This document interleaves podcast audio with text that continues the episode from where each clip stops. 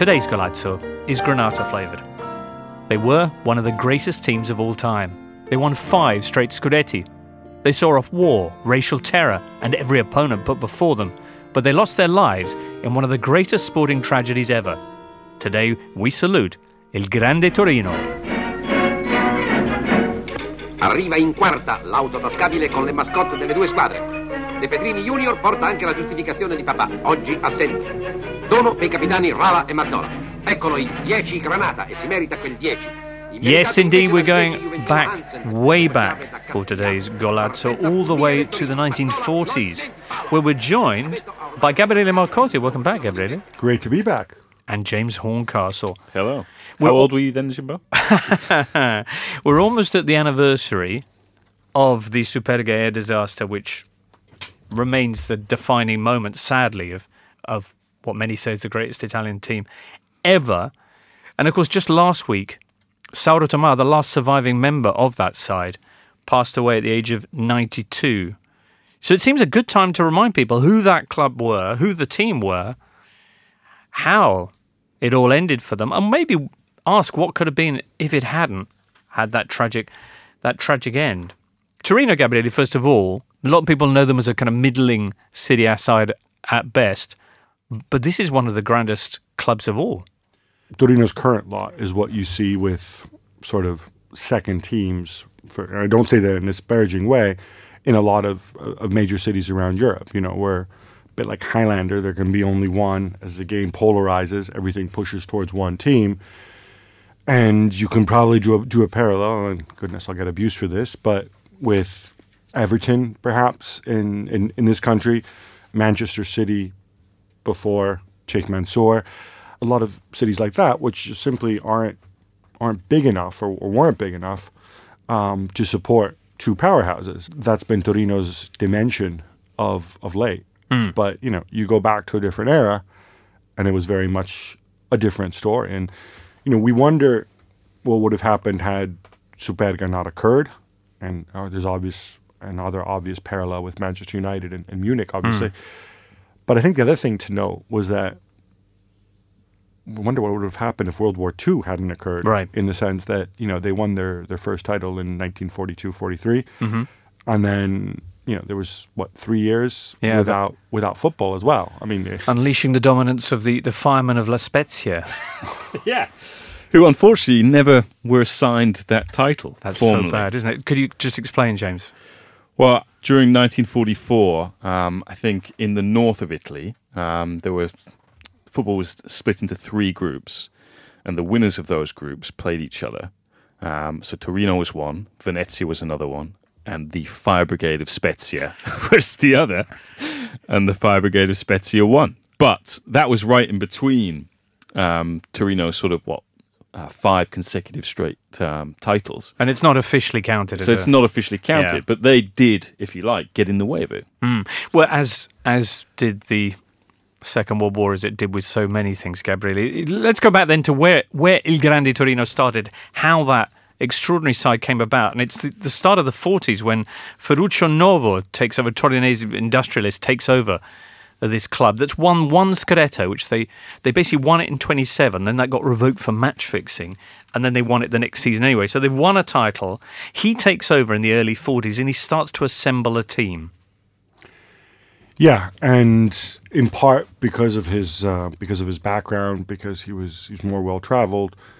I think he was um, he, he was far more open minded than uh, um, than perhaps his contemporaries at the time, especially in that context. I mean, you have to remember that this was this was Mussolini's uh, Italy, right? Um, and so he was certainly not averse to, to, to looking at what was happening in, in, in other countries, seeing how a modern football team should be run, could be run, and turning to some people um, who, who might have been a bit undesirable at some of the more, shall we say, fascist football clubs Yeah. in Italy.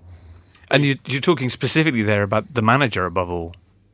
Yeah, this extraordinary character of um, of, of Egri Erbstein. There's a wonderful book about him. which I Yeah, Dominic Bliss. Dominic Bliss. That's yeah, right. it's extraordinary work, and the detail there of what happens to Erbstein and on his route as a, a football player. It he even ends up in Brooklyn at one point, comes back to Italy, plays uh, various places, Vicenza, starts managing at Bari, has great success at Lucchese, and that's where. Uh, Novo decides this is the guy for us at, at Torino, but even then he almost had to live in hiding while managing Il Grande Torino. Yeah, I mean, what he did at Lucchese is nothing short of extraordinary. Really, you can understand why um, people were looking at him and thinking this guy is a very talented coach because he took them from what the fourth division to a mid-table Italian side, and this is a club from from Lucca, And yeah, with Erbstein, he I think got the job in what 1939, and then basically has to he leaves Lucca because. Um, you know, his daughter Susanna sort of gets kicked out of school there because of you know their Jewish heritage. yeah, for this- those who haven't worked it out. This is a year after Jewish. the uh, the 1938 Manifesto of Race, which Yeah. uh, uh, effectively brought in racial laws He moves north, thinking it might be better there, but yeah, his daughter's what privately educated. For a period, he lives in hiding in I think Novo's apartment in Via Mica, and then basically organizes a job swap to get out of Italy, where he's due to go and coach this team in in Rotterdam, Xerxes. The guy who was the coach of that team basically said, "I'll come and coach Torino," and then as they're sort of going um, to to Holland, um, they have to go through Germany, and they get kicked off the train, put in this kind of uh, this apartment block where all Jews were kept.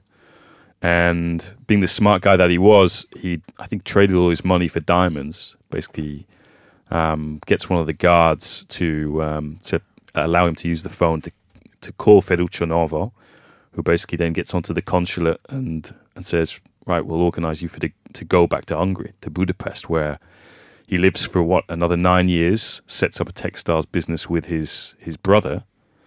Um, but obviously, you know, Hungary in that time also um, comes under far right regime, fascist regime, and, uh, and and gradually it catches up with them. He ends up in a in a work camp, and then there's this extraordinary story that he he actually escapes from a train which is heading towards a, a concentration camp, I think, with Béla Guttmann. Yeah, again, one of the uh, one of the great coaching minds of, of, of that generation, and seems to have managed to um, to survive him and his family. Who, yeah, his his girls, for example, were for a long time, I think, in a in a convent which was on on Vatican territory. So it was, um, yeah, in theory, the Nazis could not get to them. Um, like the sound of music. Yes. Um, and you had what? Various, not only sort of Vatican diplomats, but also Swedish diplomats like, um, well, Wallenberg, um, doing everything in his power to to save as many Jews as possible. And you know, it's it's not confirmed, but I think there was a period where he he worked in that Swedish legation um, because you know after living and working in Budapest for nine years, you know he he knew the local community and knew where he could you know maybe help help uh, Wallenberg save save other Jews like him. So Erbstein survives the war. His family survived the war, and he makes his way back to Italy in the kind of aftermath of uh, uh, post-war Italy, still trying to pick itself up from. Uh, I mean, there's all this amazing speculation, really, about during the war itself. Whilst he was in Budapest, he would, um, or at least on one occasion, came back to Italy. A great risk to his life um, to um, to see Novo, um, hoping that I think Novo would use his industrial contacts to help him and his brother get his textiles business off the ground.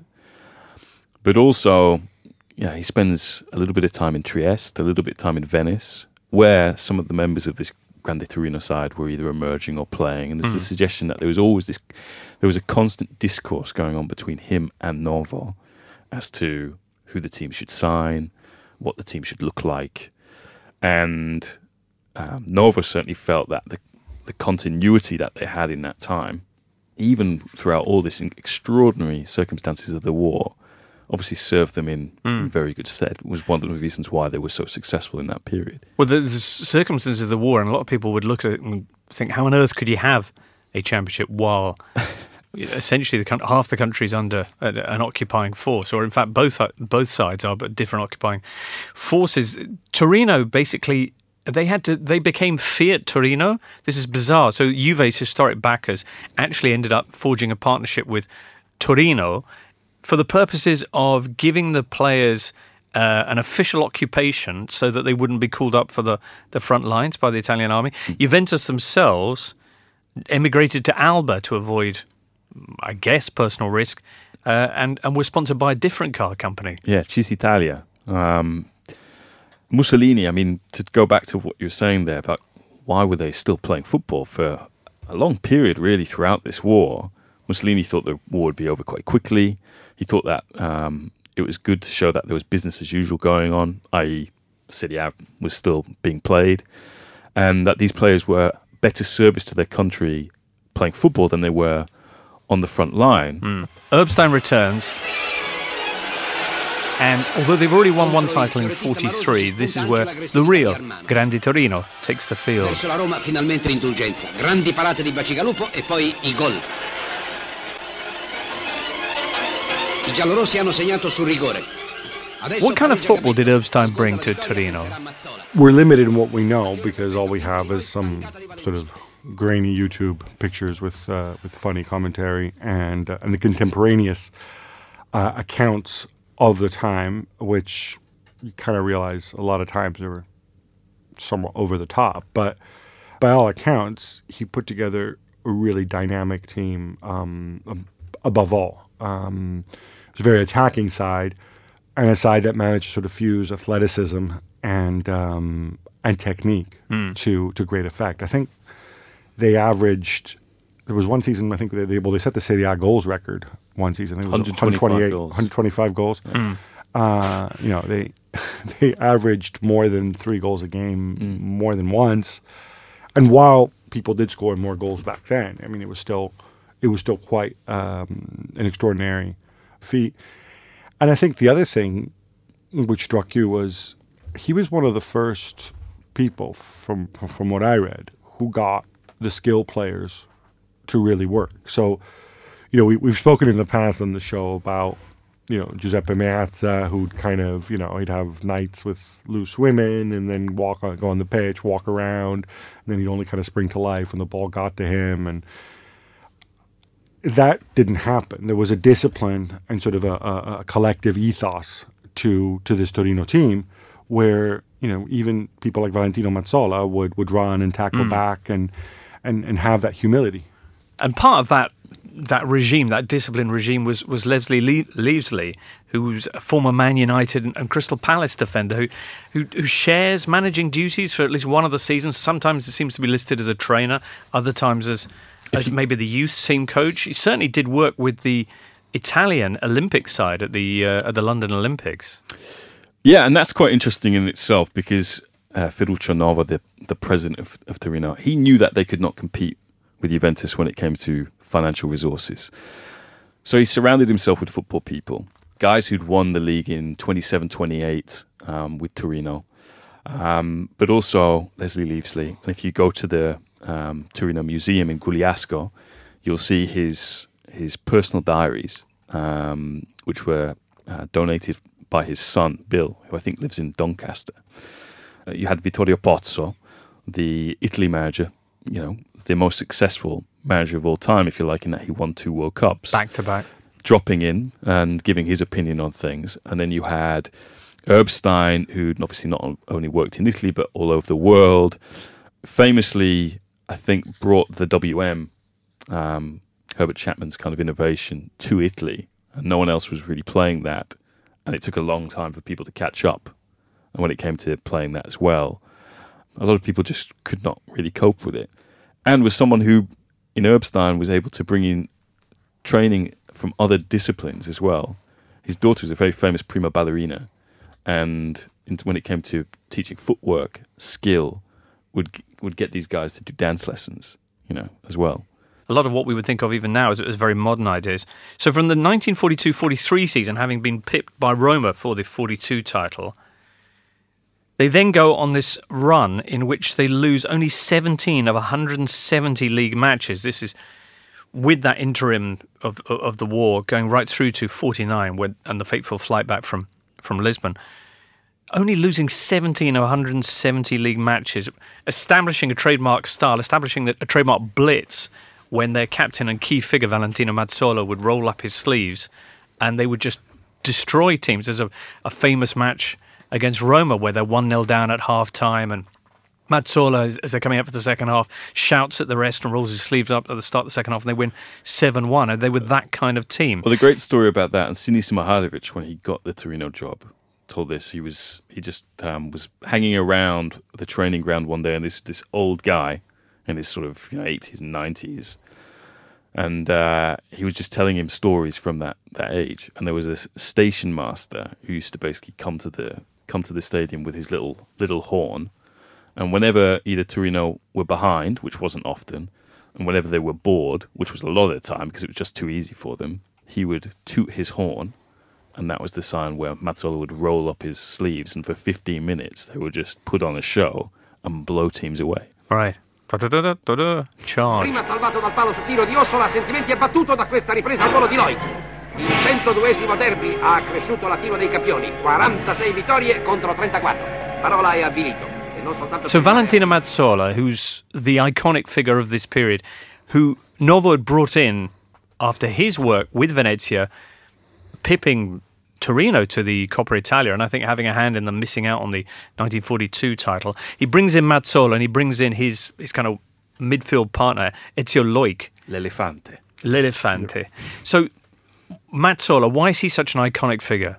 he, he had a, he had this sort of larger than life charisma. I mean, the, the image of him pulling up the sleeves. You know, when we talked earlier about how they combined athleticism and work rate with technique. You know, he was the superstar. He was the matinee idol.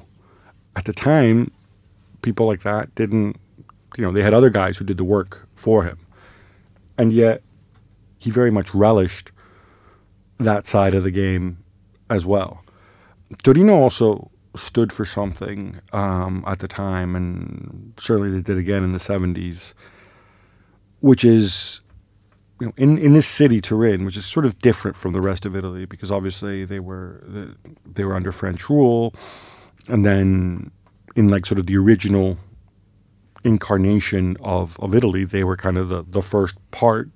You know, Italy was kind of put together piecemeal, adding bits here and there they were kind of the original part. The reason mm. the Azzurri play in, in blue is that that's the color of, of the House of Savoy, which is the Italian royal family. Or and they were based in, in Turin. That was the original capital. That's right. Yes. If we still, of course, we had the sense to go and get rid of them, and we did rig a referendum to do it. But that's a whole other story.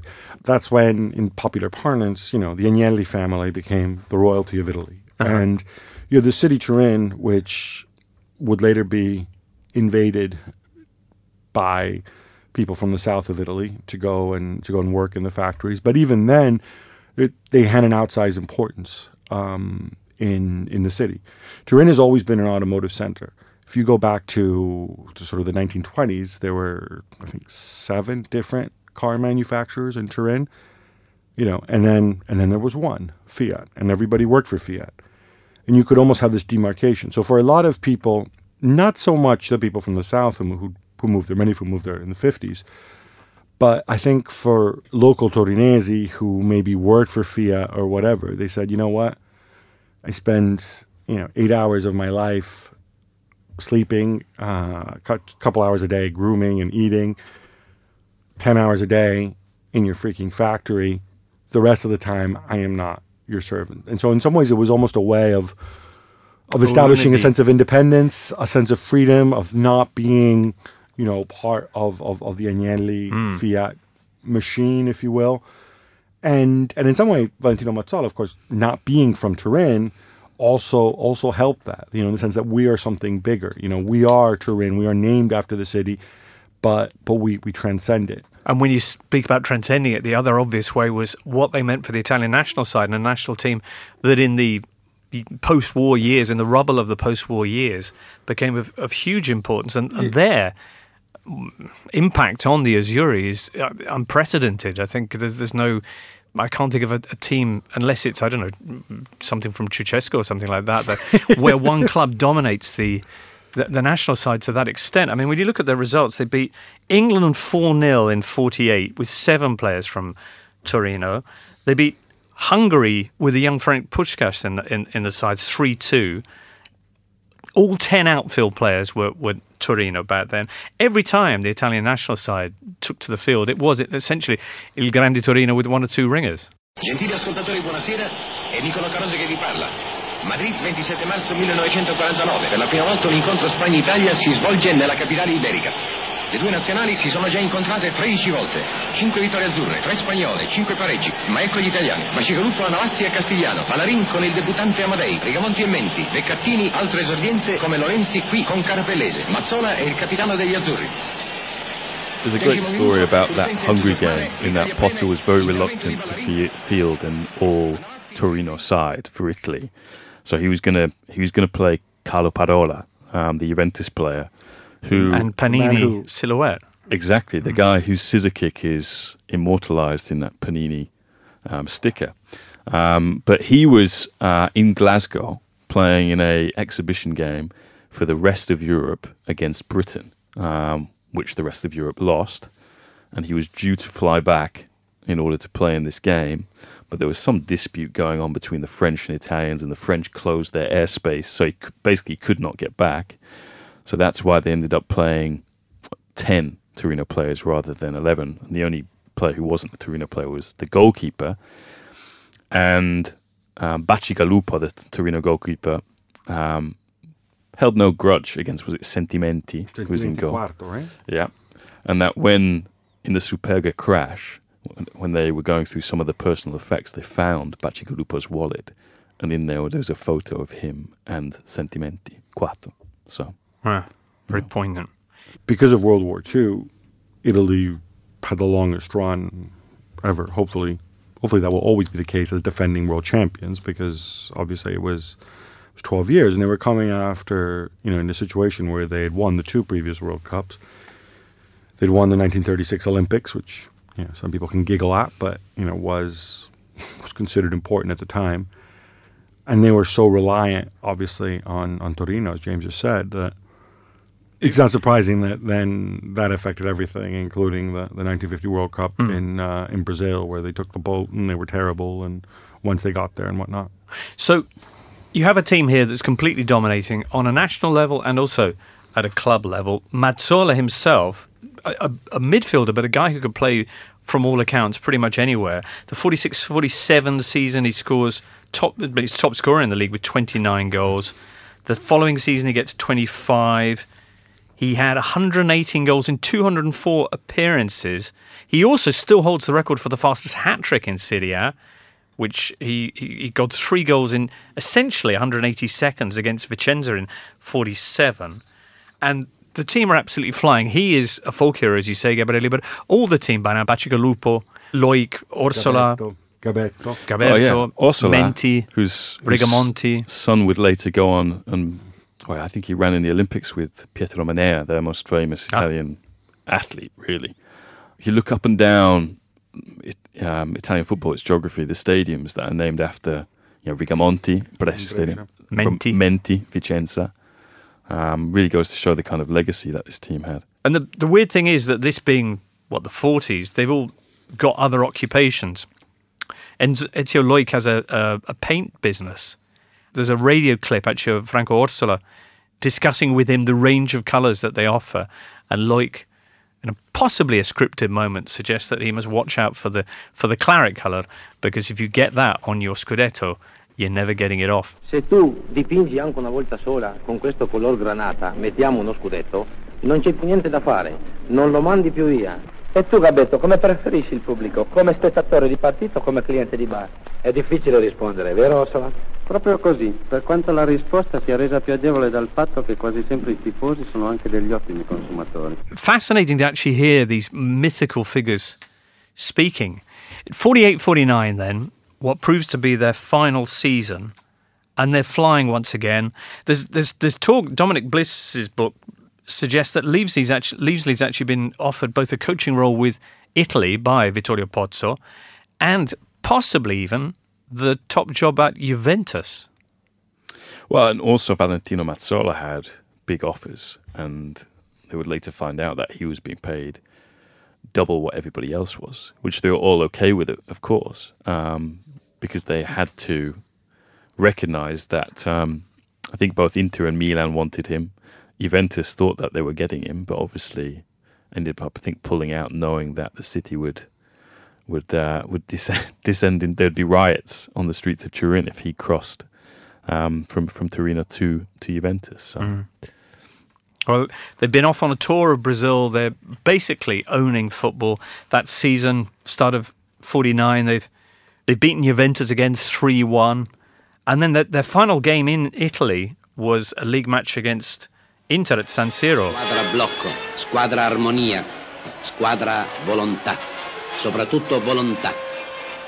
Then comes this friendly with Benfica, essentially, with four games still to go in the in, in the title race, which you know is, is by by and large a formality. But they fly off to Portugal because uh, Francisco Ferreira, the Portuguese captain, is a, a, great friend of Valentino Mazzola's, and he basically asks him to bring Torino along for his, his testimonial.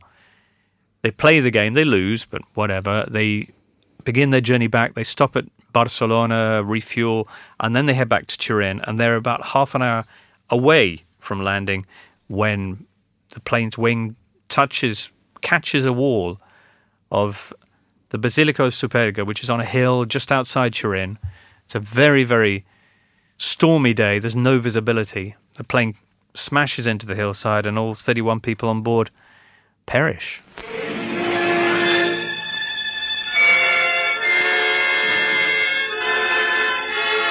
Un crepuscolo durato tutto il giorno, una malinconia da morire. Il cielo si sfaldava in nebbia e la nebbia cancellava Superga. Dice il capellano della basilica, ho sentito un rombo paurosamente vicino, poi un colpo, un terremoto, poi silenzio e una voce di fuori, è caduto un apparecchio. Questo è il terrapieno che flying the Torino back from Lisbon, hit the spire of Superga Cathedral, 10 miles outside Turin, and burst into flames. All its 31 passengers were killed. Among the dead was the team's English trainer, Leslie Leavesley, an old Manchester United player. 10 miles between safety and disaster. Well, after that intergame, Jimbo, they'd uh, flown from Malpensa in, in Milan. And the normal thing is when you fly in this, I think it was a charter flight with the same captain, um, you fly back to the same airport. So there's a lot of speculation as to why they didn't fly back to Milan that day. Was it because the team was absolutely shattered um, after going straight from that game to playing this friendly?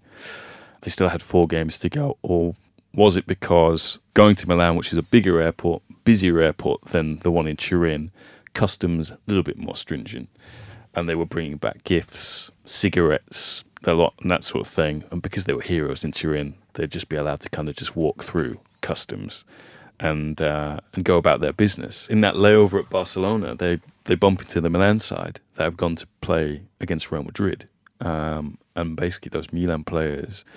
They, you know, sit and have a drink with them at one stage, and they're like, "These guys are absolutely shattered. They're knackered." So, in that sense, I think that was one of the motivating factors in the decision to fly back to Turin rather than than to Milan. Mm. Well, Torino were proclaimed winners two days later of that Serie A season, and for the rest of the campaign, the four remaining matches, they fielded their youth team, and all their opponents fielded their youth teams against them. So many so many extraordinary details. Pozzo, who who the, the, the, Italy manager who went up the hill of Superga to ID the bodies. Mm. That is incredible. There's a apparently there was a um, a guy um, looking at the bodies and he said that's Ballarin, and then behind him there's a um, said no, that's not Ballarin, that's uh, Rigamonti, and that was Pozzo who just walked up to the to the top of the hill, had heard about it, um, felt that he needed to be there, and would end up identifying each and every one of the, the bodies of the, of the next 24 hours. A city weeps. It mourns more than a football team, for the Torino was part of their life.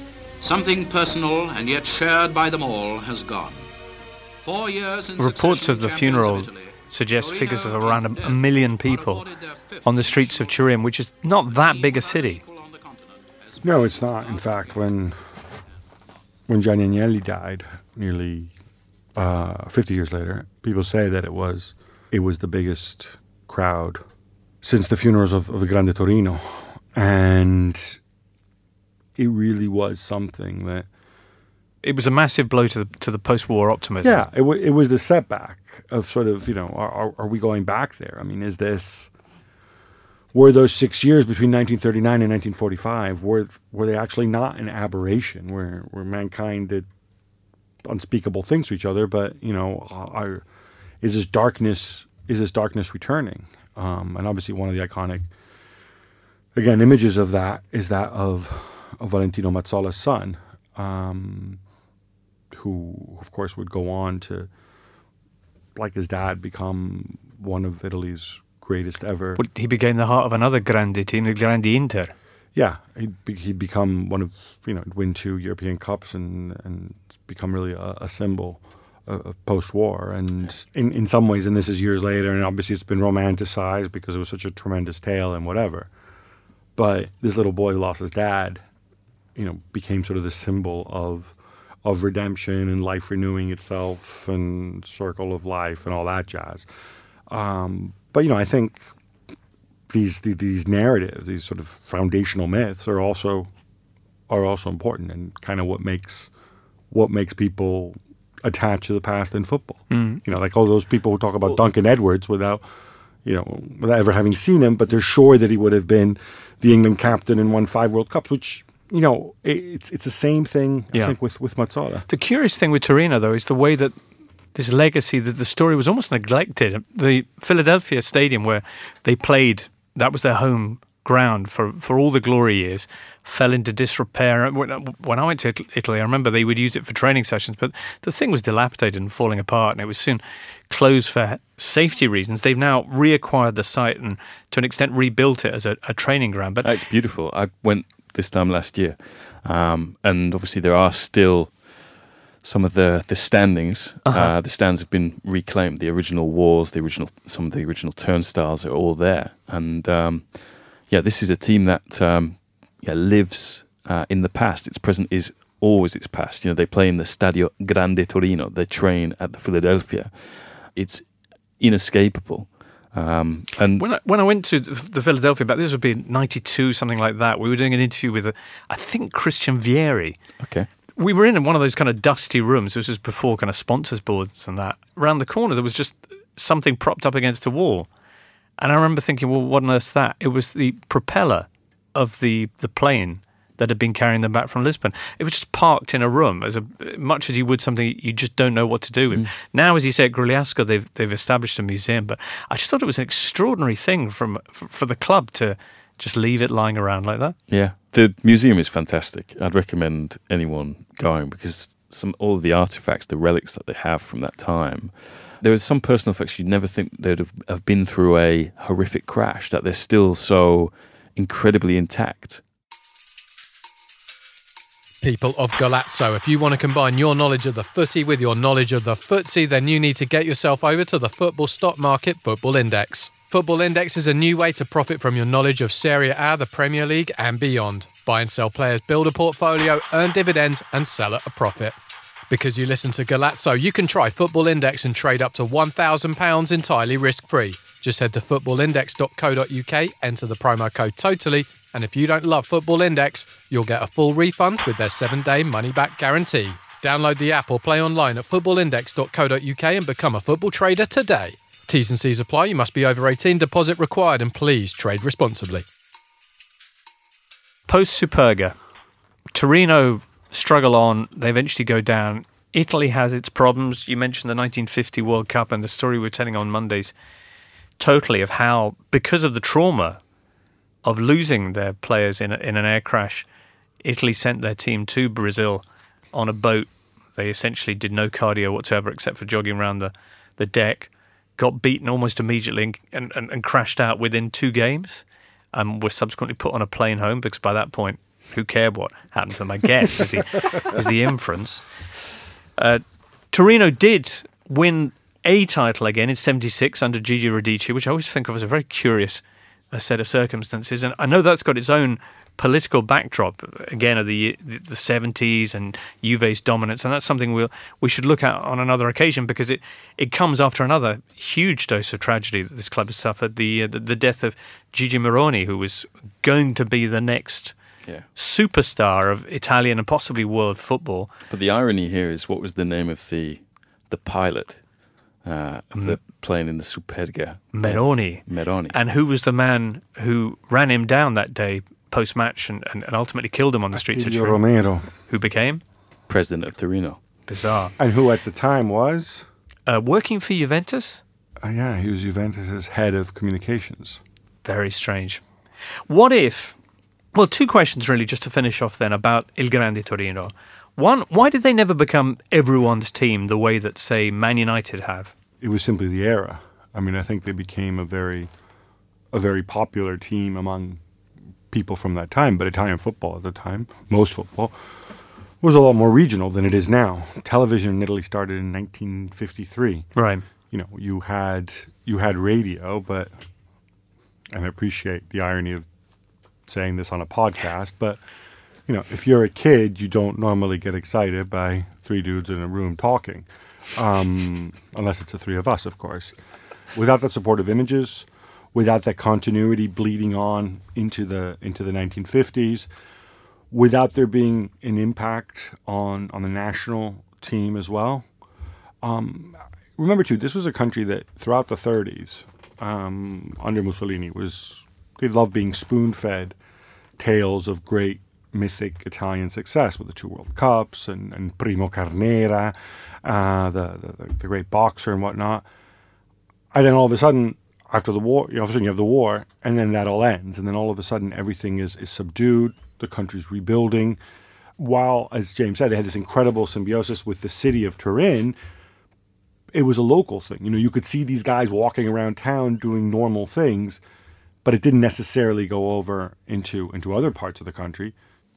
And uh, Sauro who was carrying an injury, the I think the only member of the first team who didn't make the trip, the, the third choice keeper, also stayed behind. And, and, and Tomà met years, well, obviously years later, uh, who, as, as, I mentioned, passed away last week. And he was a lovely man, but clearly had, I don't want to sound macabre, but almost spent the intervening years waiting to reunite with his, his friends who he lost that day, that his life had almost come to a full stop that day. So it's almost meaningless to say what if they hadn't crashed, but you do wonder about the way that the European landscape in football terms evolved. You got Real Madrid, who they then you know the European Cup starts. There was no European Cup during the Grande Torino's years. Had there been one, would we be talking about them the way that the people eulogise about the Di Stefano Real Madrid? Would that team ever have had the, the dominance, the five straight mm. titles they won in Europe? Yeah, Eraldo Pecci was the midfielder who, used, who played for Torino in the 76 Scudetto winning side. Um, said that you know in this city there is a, there is a club that has everything, and there is another club that had everything taken away from it. And you know, you have to, that that has been a constant thread throughout Torino's career. You know, in terms of Superga, Meroni, um, Giorgio Ferrini, the captain, um, who what would die of a brain hemorrhage just um, a few weeks after they they won the league title, a year after he'd retired um, Lentini, everything that Mondonico lifting his mm-hmm. his chair above his head in protest at what was going on in that UEFA Cup final against Ajax. All those things that they were so close to something, and in the Grande Torino side they did actually achieve greatness, but usually when it's so close to something and they have it taken away from them. Mm. But when they did achieve greatness, it was Il Grande Torino. We'll finish off then with the sorts of two-time World Cup and Olympic gold medalist Vittorio Pozzo on what Il Grande Torino represents. Coloro che non la hanno vista all'opera non possono immaginare il dinamismo e l'accordo stilistico e spirituale che da essa emanava quando l'unità si sentiva messa alla prova. Rimane come un esempio, un esempio unico, un fulgido esempio per tutti, l'opera del Torino caduto a Superga. Gabriele, many thanks. Pleasure. James Horncastle, to you as well. Golazzo will return next week. We'll also be dealing then with the aftermath of this midweek round, which is, uh, well, the bulk of which is about to get underway. Currently, six points between Juventus and Napoli. Juve, as we kind of hinted at, heading towards title number seven in a row. Il, Il Grande Juve. And also that massive battle for the top four, which uh, Inter laid down a bit of a marker for a spot in there with their 4 0 demolition Yeah, of Cagliari. of Cagliari. Wow. Well, we'll talk about where we are. We've got some big games coming up this evening. We'll we'll have a look at all of that, where we are when we return next Wednesday. Many thanks for being with us. For now, from all of us here, arrivederci. You've been listening to Golazzo, the totally Italian football show. It's a Muddy Knees Media production, and for sales and advertising, please email sales at muddykneesmedia.com.